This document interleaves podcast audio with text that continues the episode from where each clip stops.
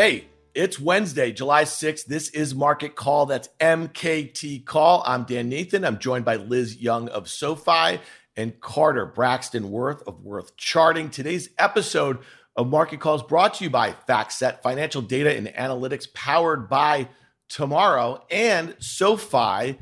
Get your money right all in one app. We're going to attempt to do that all in one show here today. And we are powered by Open Exchange, Liz Young, E Y from SoFi, as Guy calls you. Guy is on break, and I know that makes you very sad. And Carter Braxton Worth, welcome, guys. Oh. Thanks. It just it just means less laughs today. That's all. Not that you're oh, boring, really? Dan, but yeah, you know. No, that's that's what I'm getting. Carter, I think Liz is kind of pointing to me and you, and just yeah, thinking maybe. that we're like, right, you know. the boarding, you know, options and chart guys. Well, that's uh, what think. makes uh, makes him the M C or the standout, right? You can't all be the same. We're bringing different flavors, right? I, I will tell you yeah. this: you Market Call people, you guys better be ready, because when Guy comes back on Monday, he is going to be raring to go, because I haven't seen him on Twitter. I haven't seen him. He and I haven't texted, nothing, nada. So he's going to come back like a, a ball of fire here. All right, let's get into it. Because yesterday, you know, Carter, you were on Market Call with myself and Danny Moses. We were talking about kind of some of the weird action. There was a lot, a lot of macro cross currents. A lot of macro assets were moving in all different directions. None of them made a whole heck of a lot of sense. The stock market was actually down in the morning, and we saw NASDAQ under or outperformance, which we also haven't seen. So we had a good close. I would call that a crap rally in the NASDAQ. That's, we might use a different term on a trading desk. Give me your thoughts here, Carter, because you and I were talking earlier, the S and P five hundred. I mean, again, if you just kind of pull up the one year, we don't have to get too scientific on this thing here. Um, you were calling it what? A pair of what? A pair of twos. There you uh, go. Which is uh, it's a hard hand to make hay with, right? In poker, the it's the smallest hand you can have. It's not a pair yeah. of eights. Yeah. In fact, the only thing worse is five random cards. Uh, so to some extent, we had the nice bounce, the sequence. Now we're kind of stuck. And, and everything is... after a bunch of jockeying around, right? Rates have pulled in, oil's pulled in, uh, market has bounced, and we're all kind of just sitting here. It's really quiescent in a way. Um, yeah. It'll be earnings that start to move things again. Yeah, so we have the Fed minutes coming out in a couple hours here, and that'll be really kind of interesting. Actually, like less than an hour. So it'll be interesting to see how the kind of market reacts to that. Liz, I'm sure you were watching the markets pretty closely yesterday. I thought the move in yields was really interesting. Crude oil obviously got hit really hard. We had the dollar breaking out. We had gold breaking down. We're going to hit all of those a little bit today. But when you saw the intraday volatility in the stock market too, I think my my my kind of response to that sort of action is like pretty confusing. I'm just curious what your thoughts were kind of trying to parse through some of that action yesterday. Well, my first thought is that you just you love to hate a rally. You just you, know, you love it. Fact. One a one day rally is like your least favorite thing. So I do think, though, it was indecisive, and it'll continue to be indecisive through the month of July. And yeah. to Carter's point, earnings are the next shoe that has to drop. And I think at this point, it's not going to be a surprise to anybody when we hear from C E Os that they're going to guide down and that things are going to get worse for the rest of the year. But that's still something that the market has to digest, and earnings have not moved very much yet. So when you look at what happened yesterday, I think it was very much a macro story. It was very much a rates story. When you see things like the NASDAQ and technology and communications and discretionary rallying, and you see things like utilities, dividend payers, and cyclicals getting hit. So I do think that investors had one day of a reprieve and all the stuff that had been hit really hard, but I don't think that it's the last of the volatility that we're going to see, especially in some of those sectors that have been hit really hard by the market, because earnings in those particular sectors, so consumer discretionary and even tech, I think, are still way too high for the rest of the year. Yeah, no doubt about it. I mean, one area, Liz, um, you know, small cap stocks, you know, you look at the bounce off the low just from, you know, a couple weeks ago here, it's about five percent. The prior two bounces, the one from the May low and the one from the February low, were both about twelve percent. And when you look at just what's gone on in that time period, you know, with uh, a lot of inflationary, at least, you know, commodities, um, you know, have come in pretty hard. Now we've just had crude. You would have thought that maybe small caps might have bounced a little more. I'm just curious where you're thinking on that. Um, is, as far as what they're telling you as we head into Q two earnings season? You know, it's interesting. Right before I came on, I checked a few major indices just to see where everything was year to date. Mm-hmm. And the E F A, the emerging markets, the S and P, and the small cap index are all down year to date, almost the exact same amount, somewhere between nineteen and twenty-two percent. So that tells me we're just risk off. And that's how investors feel. It's just indiscriminate risk selling. And small caps obviously are at the top of that risk list. I do think, though, and I know everybody's going to sort of snicker in the background, that small caps can bounce. I think they got sold off faster and more furiously than some other sectors and other parts of the market. And they can bounce once some of this volatility starts to subside. However, I don't think the volatility is going anywhere until probably August, September.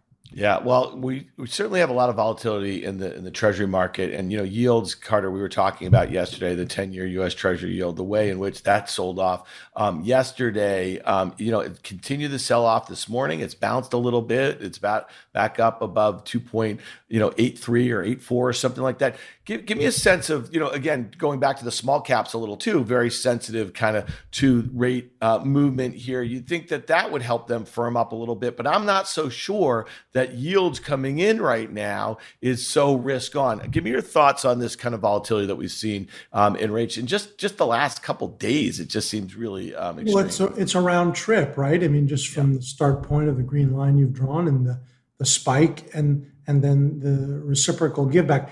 I'm in the two five five, two six camp. Mm-hmm. Um, but remember, all of this is, uh, what's the word you want to say, really deflationary. Stock prices going down are deflationary. Oil yeah. giving back ground, copper. And so the, the thing that was so popular is almost out of the way in the sense that there, you couldn't get anyone to sell a copper stock because, oh, there are shortages for twenty years. They haven't dug a hole. And, but what just happened? Has that changed? The holes are still not dug. I mean, it's just about sequencing. When you get too steep, down or up, you can, with a little dexterity and a little luck, play for mean reversion. Yeah, I got you there. All right, well, let's talk about inversion here. Uh, Liz, you had a tweet thread uh, this morning on the two ten spread. You mentioned that it inverted for the third time this year, but it's not the only spread that matters to the Fed. So talk to us about that. You had a good chart there, too. What are you most focused on? I know that it's really easy to kind of just say two ten spread and what that means. We know that other parts of the curve have inverted uh, earlier and have been inverted longer. These um,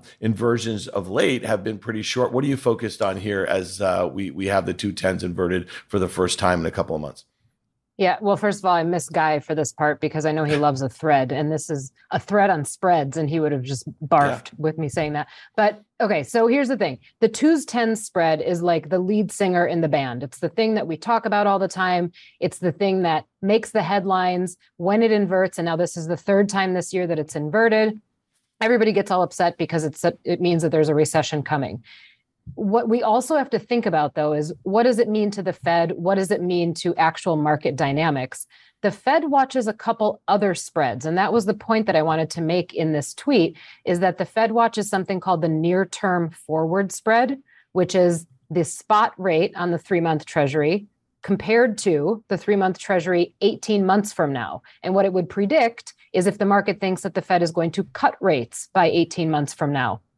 That spread has not inverted. If that spread started to invert, it might pique the Fed's interest and they would take heed and maybe start to slow down. But it's really not even that close to inverting. And then there's another spread. We do look at the three-month versus the ten-year, also not inverted. So what this tells me is that the Fed is going to stay consistent and say, you know what, inflation is still our problem. Even if we're in a recession, inflation is still what we need to focus on. And always remembering that they have a dual mandate. The labor market has not been a problem for them for a very long time.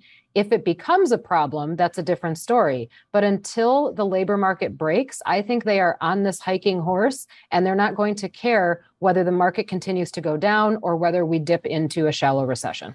Yeah, and I agree on the market front. I mean, I think that the Fed is going to stay squarely focused. I think they admitted that they got the inflation story wrong. And obviously, there was a couple of headwinds that very few people could have seen coming from a geopolitical standpoint. But at this point, it would take, you know, a, a rapidly decreasing um, stock stock market, I think, from these levels to kind of change the Fed's tune on that. Guy will definitely have a different um, opinion on that when he comes back next week. You know, yesterday we spent some time on the U S dollar. Carter, this thing has continued to rally. We just kind of wanted to flash up a chart here. You said it looked like a couple of ha- cup and handle. You could come up with a lot of different um, kind of ways to think about why that thing looks like it's got more room to run on the upside. When you see this sort of move over the last year, year and a half, and breaking out of, let's say, a year and a half sort of, uh, or a multi-year, excuse me, a multi-year sort of consolidation, although it's been a volatile one, what is your extent? Like, you use measured moves sometimes. Like, where do you think this thing starts to get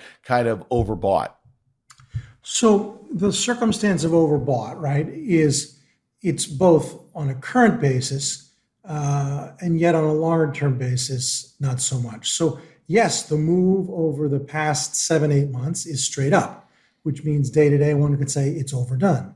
Mm-hmm. But one of the things about being overdone is that you're far, far above any preceding price, and that's not the case, which you can see in that chart there. Basically, we're only a fraction above where we were in December of two thousand sixteen, right? And so we've just cleared, and we're up, what, three percent? Yeah. Dollars up three percent in, what's that, seven years? Uh, that's yeah. nothing. So yes, week over week, day over day, month over month, we have a steep, uncorrected advance. But we've only just now, three percent higher, moved above the two thousand sixteen high. And in that sense, it's not extended. All right, so let's talk about this, because I know that you've, uh, over the years, schooled me on some of the correlations between, let's say, gold and the dollar. But I thought that this tweet uh, from MacroTourist yesterday was really interesting. A simple cheat sheet for gold traders. And you can see that left-hand column, the event, yields up, yields down, oil up, oil down, stocks up, stocks down, dollar up, dollar down. He's basically saying all bad for gold. I thought that was really kind of interesting here. But, um, yeah, yeah, I mean, listen, this is obviously relative to the correlations here. Talk to me a little bit about what's going on, Carter, in gold just this week, because this is a pretty precipitous drop below that two hundred day, um, which it had kind of been straddling for a month or two there. And obviously, you know, just really lost a lot of that upward momentum. And I think that, you know, earlier this year in February and March, when you had that kind of spike, um, you know, really a parabolic move, that was at the height of geopolitical uncertainty. Um, what's going on here? This is a one year. We also have a longer term taking us back to the mid-aughts here. Give us your sense for, like, where this thing kind of finds some support. Right. The spike, uh, it turns out already, of course, is just the same spike as nickel and wheat and oil. It's all associated with those few days in uh, late February, early March, right? The high, I believe, was uh, March eighth when, uh, you know, Russia crossed the border in Ukraine. And now it's trading, let's say, in lockstep with so many other commodities, which are in free fall. Uh, the real question is, if you looked at the gold-copper ratio, which is a very important thing, or how gold's acting relative to all commodities, the C R B index, it's still the uh, sort of the, the best in class, I would say, here. Now, you've got a nice green line there. Does it have to get down all the way to that level? Um, look, day-to-day, it, it too is oversold, right? Uh, come down, and I would say playing for a bounce here is probably good technique. Right. But what about my long term? Is that enough? Trying no. to connect it two points there. Is that enough there, Carter? But no, like, it's, a, it's a good line. But I mean, again, you can connect any two points. You need three yeah. to make it a trend. And yeah. uh, it imputes a third point, which is where it's going down to. And OK, maybe it's headed there. I just think probably its uh, extreme weakness is the reciprocal of its tre- extreme strength. And just as it was right to fade when yeah. something's extremely strong, it's probably right to do what no one wants to do, which is embrace the extreme weakness. Yeah. Hey, and Liz, you know, you, you talk to, um, or at least speak to in, in your, in your notes and, and your customer base there over there at SoFi. Um, what do they think of gold? Do you get a lot of questions about gold? Is that something? Not, you're just shaking your head. Not no. at all. They're, they're I like mean, digital look, gold. Our, our investor base is sixty, more than sixty percent of it is between the ages of twenty and forty. Yeah. Those are not the investors that are thinking about gold as an investment, right? They're thinking about things that are a lot more high octane. Gold is sort of the the traditional investor's store of value. And gold for me, and, and I remember one of my first mentors in the industry said to me a very long time ago, I've never understood why people invest in gold. I've never understood why people would buy gold bullion, because stuff's going to hit the fan and then you just end up with a bunch of shiny stuff in your basement. And what are you going to do with it? And I've always remembered that, because to the point of that tweet, there's all these different environments. And if you're trying to play something like gold over the short term, it's really, really hard. I think over the long term, it makes a little bit more sense as one of those stores of value or something that should be a little more sturdy in the portfolio and move up over a cyclical expansion.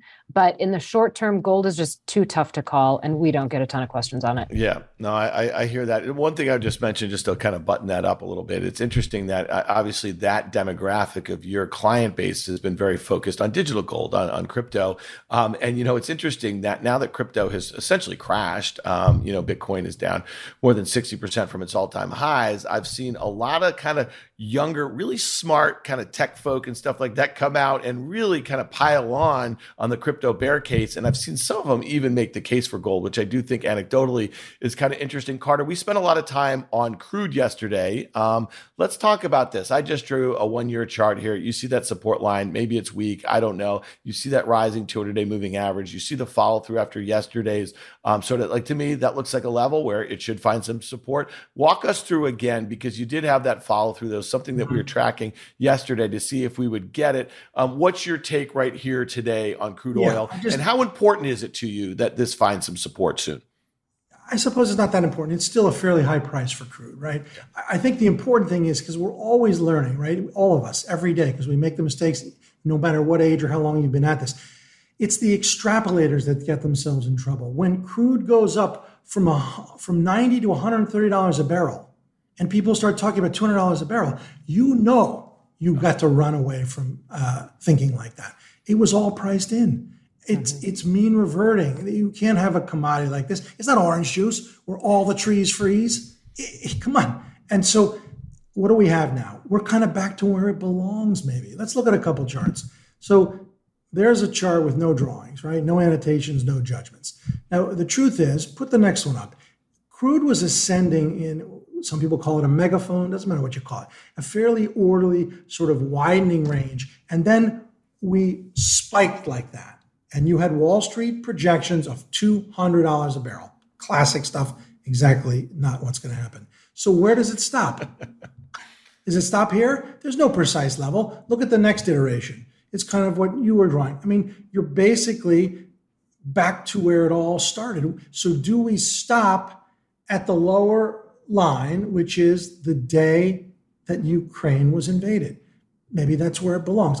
You know, pretty soon here, it'll be right to play for a bounce. Put those all those charts together, the last iteration, yeah, we're getting there. Uh, I'm going to try to time it and make a call that, hey, play for a bounce. I think we wait.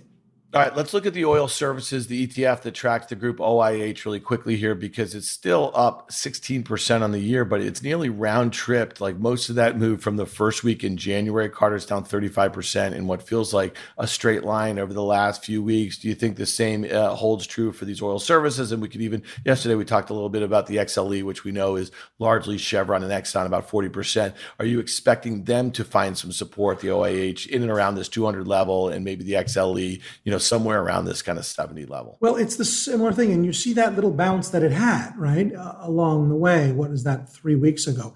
It's about sequencing. You get overdone on a, on a day-over-day basis, and you get a, a bounce, a kickback, a throwback, some sort of a ricochet. I think that's good technique. Or you do it through options, right? You sell a, a put uh, a credit spread. But, I mean, if you have the dexterity, if you have the gumption, just as people are abandoning it as aggressively as they were embracing it, take the road less traveled. Well, I would say, you know, as somebody who did options action with you for nearly ten years on C N B C, I'd say don't have the gumption to naked sell puts in something like this. I would say that credit spread idea of selling a put spread, that makes some sense too, Carter, especially with vols, the way that they kind of move. All right, you're looking real quickly at the S and P five hundred versus the I Y T, that's the iShares U S Transportation E T F here. What are the transports telling you, and how should they be acting given the fact that we've seen, you know, cr- uh, crude oil come in so hard so uh, recently? Yeah, there is no real relationship over time between the cost of price of oil and airlines or truckers, where you think there would be. Yeah. It works, and then sometimes it doesn't. But transports are down to a level of support. My hunch is there's a bit more to go. Let's look at first this. It's two lines. It's two colors. It's very clear to see. It's the market, S P Y, versus the transports, I Y T, market beating transports. That's over ten years. Let's pull it in and look over five. Uh, this is a little shorter term. Now let's zero in on just the I Y T. which again, and doesn't it look as though it's to support? Well, look at the next chart. It is support, but support starts here. And it's important to say that support's not a magic thing, but importantly, it's not a plywood board. It's not a concrete floor. It's a mattress top, and you can sink into support and often do. Look at the final chart. So we're at support, but again, like a child jumping on the bed in the hotel, you can sink into support before ultimately finding support. My hunch is that it sinks a bit further, and then you will get a bounce. Or here too, sell a put credit spread. Yeah, no, that makes sense. Hey, Liz, how are you thinking about, I mean, it was really interesting that Carter just mentioned that historically there's no great data that suggests that there's, um, you know, any relationship between the price of oil and that of truckers or airlines. I'm just curious your thoughts, because those groups have acted very poorly, right, as crude oil and natural gas went much higher, and they don't act better since they've all come in over the last few weeks or so. How are you thinking about transports, industrials, um, you know, all these names that I, I think were really levered to a reopening trade, a global reflation trade, and they just kind of got clipped once these commodities started ripping? Well, look, what we've all been sort of wishing for to get inflation to go away is a cyclical downturn, or at least some sort of hit to demand, some sort of hit to cyclicality. And these are the groups that get hit when that happens. Uh, I don't think that they're necessarily moving with the price of oil, obviously. I think they're moving with the macro news, and they're moving with recession fear. And I do think that there's more to go down uh, before they can find even just stability to go sideways. Even again, back to earnings. Industrials earnings are still too high as well. So I think that there's probably more pain to be seen in transports, probably more pain to be seen in airlines and in industrials overall.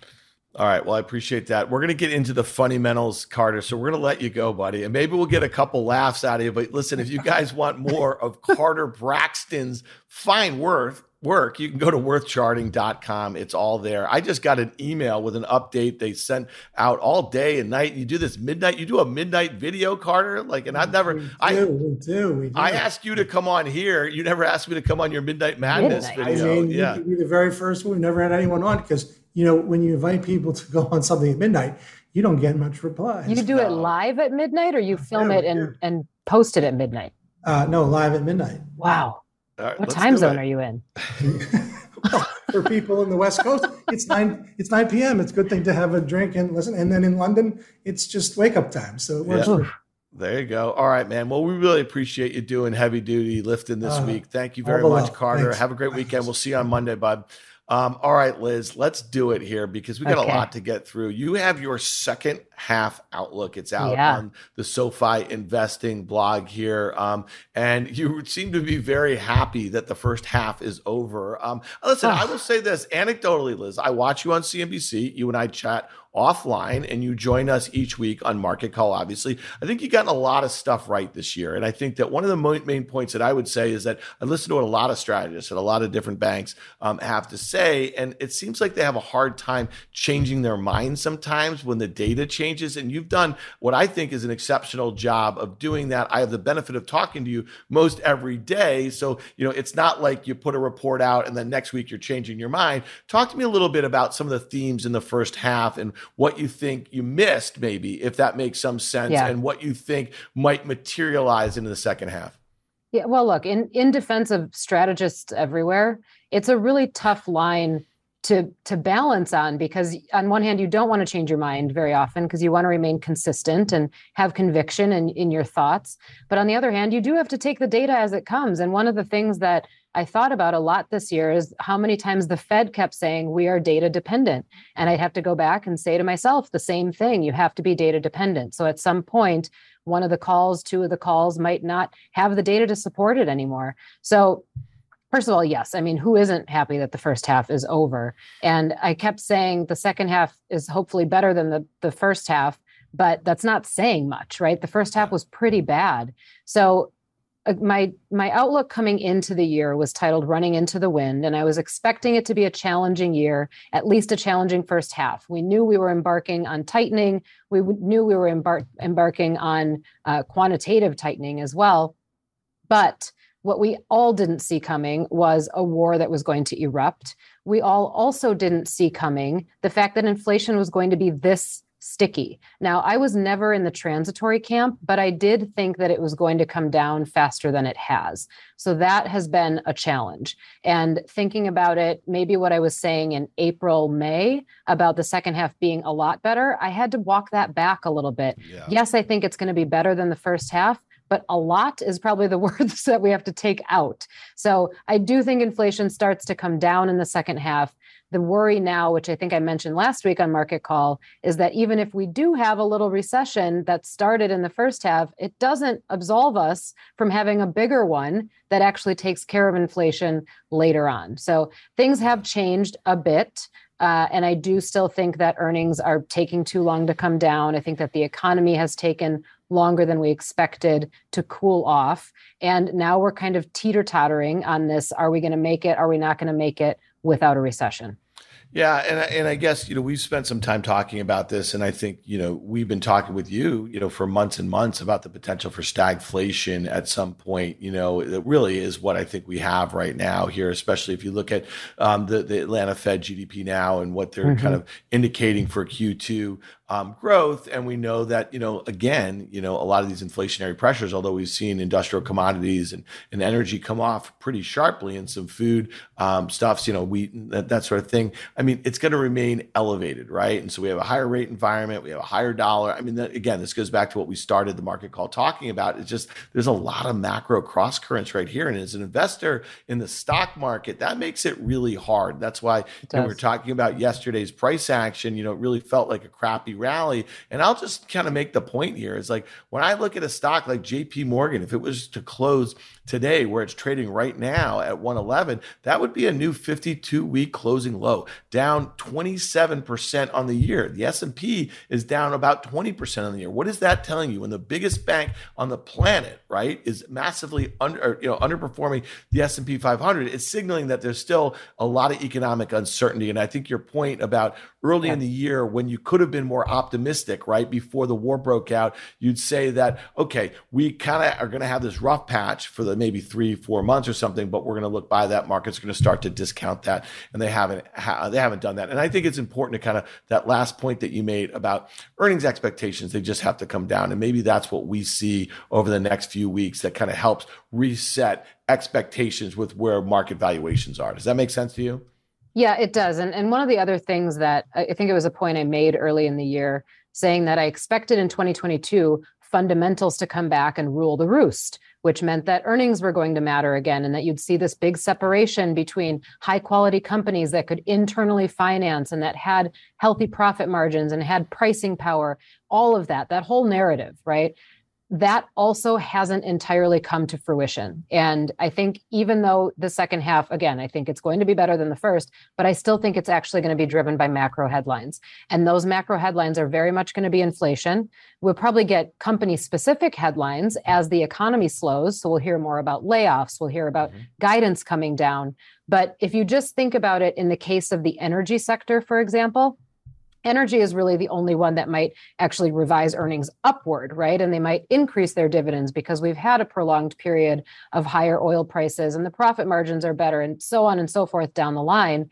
If we have a macro environment where we see demand destruction and we see a pullback in cyclicals and we confirm that we're in a recession, the macro trumps that, right? The macro completely overpowers that. And I think energy still gets hit anyway. So I, we have to not have our heads buried in the sand. I wish that we could. I wish that we could look at the fundamentals, especially for something like J P Morgan and some of those companies that we know are good companies, that we know are going to make it through a tough economic environment. But the fundamentals just aren't as important yet as the macro is. Yeah, I agree. I mean, that's why it's, again, it's going to be a really difficult period. People are going to say you have to pick stocks, but you also have to pay attention to all these macro headwinds. One of them that we touched on really quickly is that the strength of the dollar, you know, broke out of this multi-year range. And, you know, one of the sectors I think is really interesting, you know, that I'm going to be keeping a close eye on during uh, Q two earnings season is going to be uh, consumer staples. And one of the things that really sticks out to me like a sore thumb is that they were making new all-time highs as a beneficiary of inflation. Um, mm-hmm. You know, uh, this was just a couple months ago here, and you saw that really sharp um, decline in May and June, um, made a little bit of a double bottom around the sixty-eight dollar level. It's had a really nice bounce. The largest components are Procter and Gamble, Coca-Cola, Pepsi. All of these are huge multinationals with lots of, you know, dollar exposure here. And I think that'll be interesting to see how that plays out. I also see on the technicals on the chart, fifty-day moving average is crossing below the two hundred. Some people call that a death cross. To me, this looks like an interesting setup into earnings to play for a move back towards that kind of sixty-eight dollar level where it found some support last month or so. And again, you know, this is a kind of market, you know, Carter was talking about maybe selling credit spreads to take in some premium in something like the energy space where vols have spiked a little bit. I almost think the opposite way, looking at like the X L P, the E T F that tracks staples here, I almost want to buy a put spread playing for that move back to the kind of high to mid sixties or so. So today I just want to kind of do a little uh, trade here on the options of the X L P when it's trading around seventy-three bucks today. You can look at a put spread in August expiration that's going to catch most of the biggest components in the X L P, their Q two earnings, and most importantly, their Q three guidance. And you know, you could buy this eight dollar wide put spread, the August seventy-three sixty-five put spread for about a dollar and a half. That's about two percent of the E T F price, and it breaks even um, down about two percent, right? It's trading right near there at seventy-three bucks, and you could make, you know, up to six dollars and fifty cents. Do the math on that. one fifty, you could make up to, uh, you know, about six fifty if you had a move that was down about eleven percent over the next six weeks or so. So I really like the idea of like risk reward trades like this, playing for some technical levels, but also kind of marrying in some of the macro that we're playing. I don't really want to do this on a single stock level. I don't love the idiosyncratic nature of that. Just curious of your take on the staples here, because all of those top three names, Liz, that I'm just talking about in this bearish trade idea in the X L P, they all trade about twenty-five times earnings. That's Procter, Coke, and yeah. Pepsi. Well, look, staples saw a lot of inflows along with utilities when people got afraid earlier in the year, and there was this huge defensive positioning move. Unfortunately, I think staples, and, and this goes back to the macro point, I think staples is one of those sectors that maybe not as sensitive to the dividend trade as utilities are, but still sensitive to it. And if inflation expectations come down, if rate hike expectations come down, investors are just not as interested in dividends anymore. So I don't know that there's a ton of upside in staples for the next few months until we figure out what direction we're going. I think there's probably a little bit more upside in discretionary after they get beaten down a little bit more. But I will say, I do think that later in the year, probably fourth quarter this year, you see a little bit of a revival in the consumer, and these names can benefit from that. I just wouldn't do it quite yet. Yeah, that, no, that makes sense. And timing is really important in these sorts of uh, names. And those three uh, major um, components of the X L P make up, um, I think, about forty percent a weight of that. So, you know, to me, I don't think there's like too much more room on the upside. I don't think, yeah. you know, even if the dollar were to kind of stop going higher, I don't see many instances in which it's going to crash much lower. Let's pivot real quickly. We're talking about earnings. I mean, this is going to be our focus for the next few uh, weeks or so. But, you know, John Butters, the um, senior uh, earnings analyst over at FactSet, he puts out his earnings insight report. It comes out every Friday morning. You can sign up for it at fact set dot net. And it's a great Um, I think it's a great weekly newsletter. It really helps me kind of track what expectations are um, for S and P earnings, and it's always got some interesting stats. He gives us a bit of a preview um, of it. And, you know, this one that's coming out on Friday, um, you know, he's talking about what the kind of average growth rate of earnings are over the course of a quarter, right? Because generally over the last, in, in decent environments, you'll see companies meet or beating their expectations. And the data that he's tracking right now, I think this is really interesting here, is that, you know, over the last five and ten years, the quarterly growth rate has increased by about eight percent on a five-year basis, about uh, five and a half percentage points over the last ten years. And if, if the S and P for Q two would finish between nine and thirteen percent or something, you're just going to have a ten percent growth rate for Q two for earnings. That seems really high to me, Liz. I'm just curious. Like, really high. That, yeah. So that would be kind of like, I think, the peak earnings growth for this cycle, especially if we are going to find out that we are in a recessionary environment uh, in the next, here at least, in the next couple of quarters. But I think it's pretty safe to say that Europe, where a lot of our big multinationals have a lot of exposure to, are, you know, Europe is likely already in a recession. Yeah.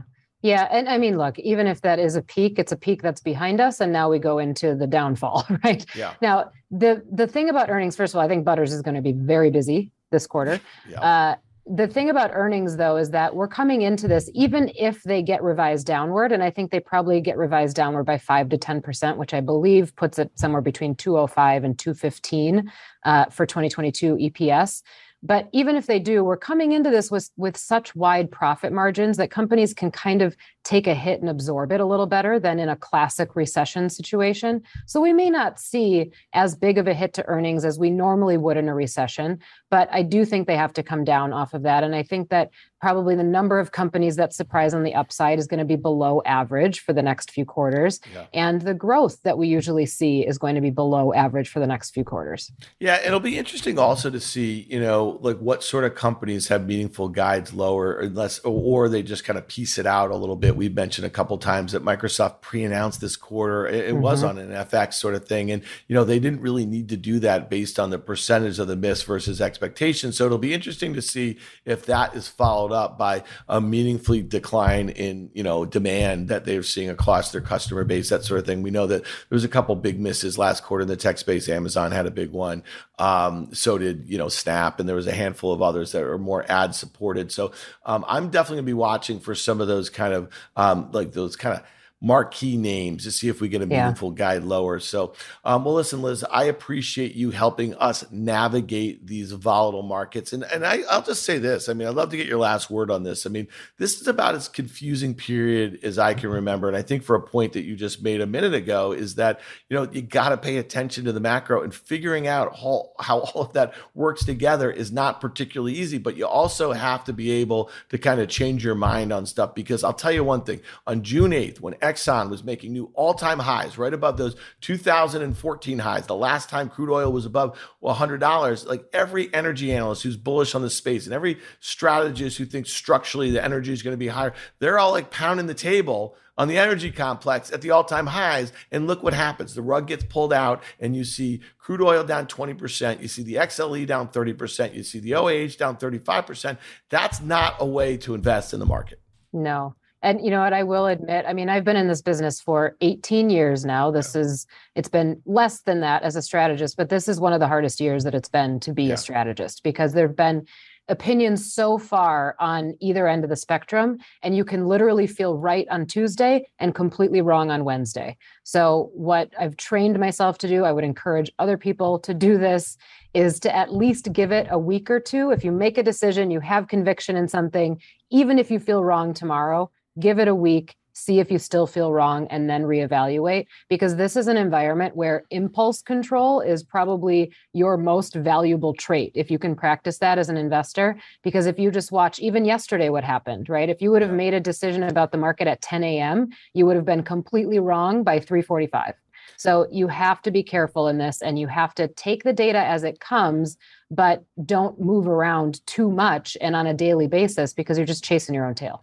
Yeah. And I would just add one quick point there. As a as somebody who's been a trader for twenty-five years, it also makes sense, you know, to kind of really kind of move stops around, if you will, right? Mm-hmm. So if you're looking to be opportunistic because the volatility is giving you those opportunities, right, to kind of buy things when you get a down market that's down two percent and the stock is down fifty-five percent. If you buy a stock, I mean, I think that one thing makes sense. I don't know if it always makes so much sense to say, just it's a time thing. It's also a time and a price thing, right? So if you yeah. say my risk yeah. tolerance to the downside on something that I've identified as a trade, not really a long-term investment, let's say it's five percent, then live by that sort of stop. And if the stock rallies quickly, you know, ten percent over a week or two, maybe raise that stop and live by that too. So I think it's really important. Liz's point is a great one, is don't get yourself all turned around, buying and selling back and forth. But if you're basically a long, um, you know, only trader, and a lot of people are, they don't kind of short stocks. Yeah. That's why I laid out that kind of X L P using puts, because there you're defining your risk. So to me, I think it makes sense. Use stops, move them up as the thing starts working your uh, favor, but also live by those stops, because it's going to help you avoid some, uh, you know, trades turning into long-term investments, if you will. Does that make yeah. sense? Yep, it does. And I'll leave people with this last thought. I think I said this on C N B C last week. I'll probably say it again today on C N B C, that we got trained in that twenty twenty pullback, that looking back on it, let's say six months later, people were saying, oh man, I wish I would have bought on March twenty-third, or I yeah. wish I would have bought on March sixteenth, right? And you missed that one opportunity that felt like one opportunity. I think this period, we're in six months from now, a year from now, we'll look back on it and say, oh man, I wish I would have bought at some point in the summer of twenty twenty-two. Yeah. So it's not just one day, it's not just one week, but start thinking about it. And, and you could even harvest some losses right now and then redeploy that, but start thinking about it in the next forty-five to sixty days. Yeah. And that makes like, you know, make a list of stocks that you want to buy or sectors that you want to buy through E T Fs. And, you know, listen, over the last month, I bought about five different stocks that are on average down sixty percent or so. Yeah. I mean, like, like that's astounding. And that's just from the recent highs. And I'm not buying full positions. I'm basically right. kind of legging into them. And yeah. I actually want to buy on down days. I haven't bought one of them on an up day, if that makes any sense too. Yep. So, well, we'll continue to kind of give our two cents of our experience in the markets, you as a strategist, me as a trader, and Guy as just Nostradamus. So when we get him back um, next week, we'll have some fun with that. We're also going to have John Butters join us for an earnings preview. I think that's on July fourteenth, which is Bastille Day. And that'll be a special ah. day for all our, our viewers in France. Um, all right, that's going to do it today. For, Are there a lot for, of us? I don't know.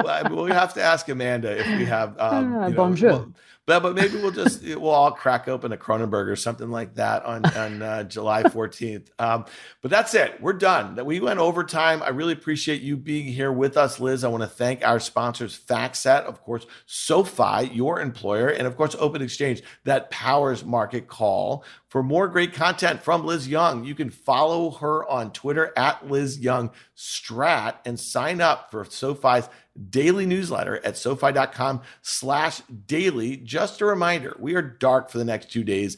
This is a holiday shortened week. That's why Liz is on with us on Wednesday. We're going to take a little time here, recharge a little bit, people. So we'll see you back here on Monday. Carter will be with us at one p.m. Liz will be back with us next Thursday. Liz, thank you so much for all your insights. We really appreciate it. Absolutely. See you next week. All right. See you later.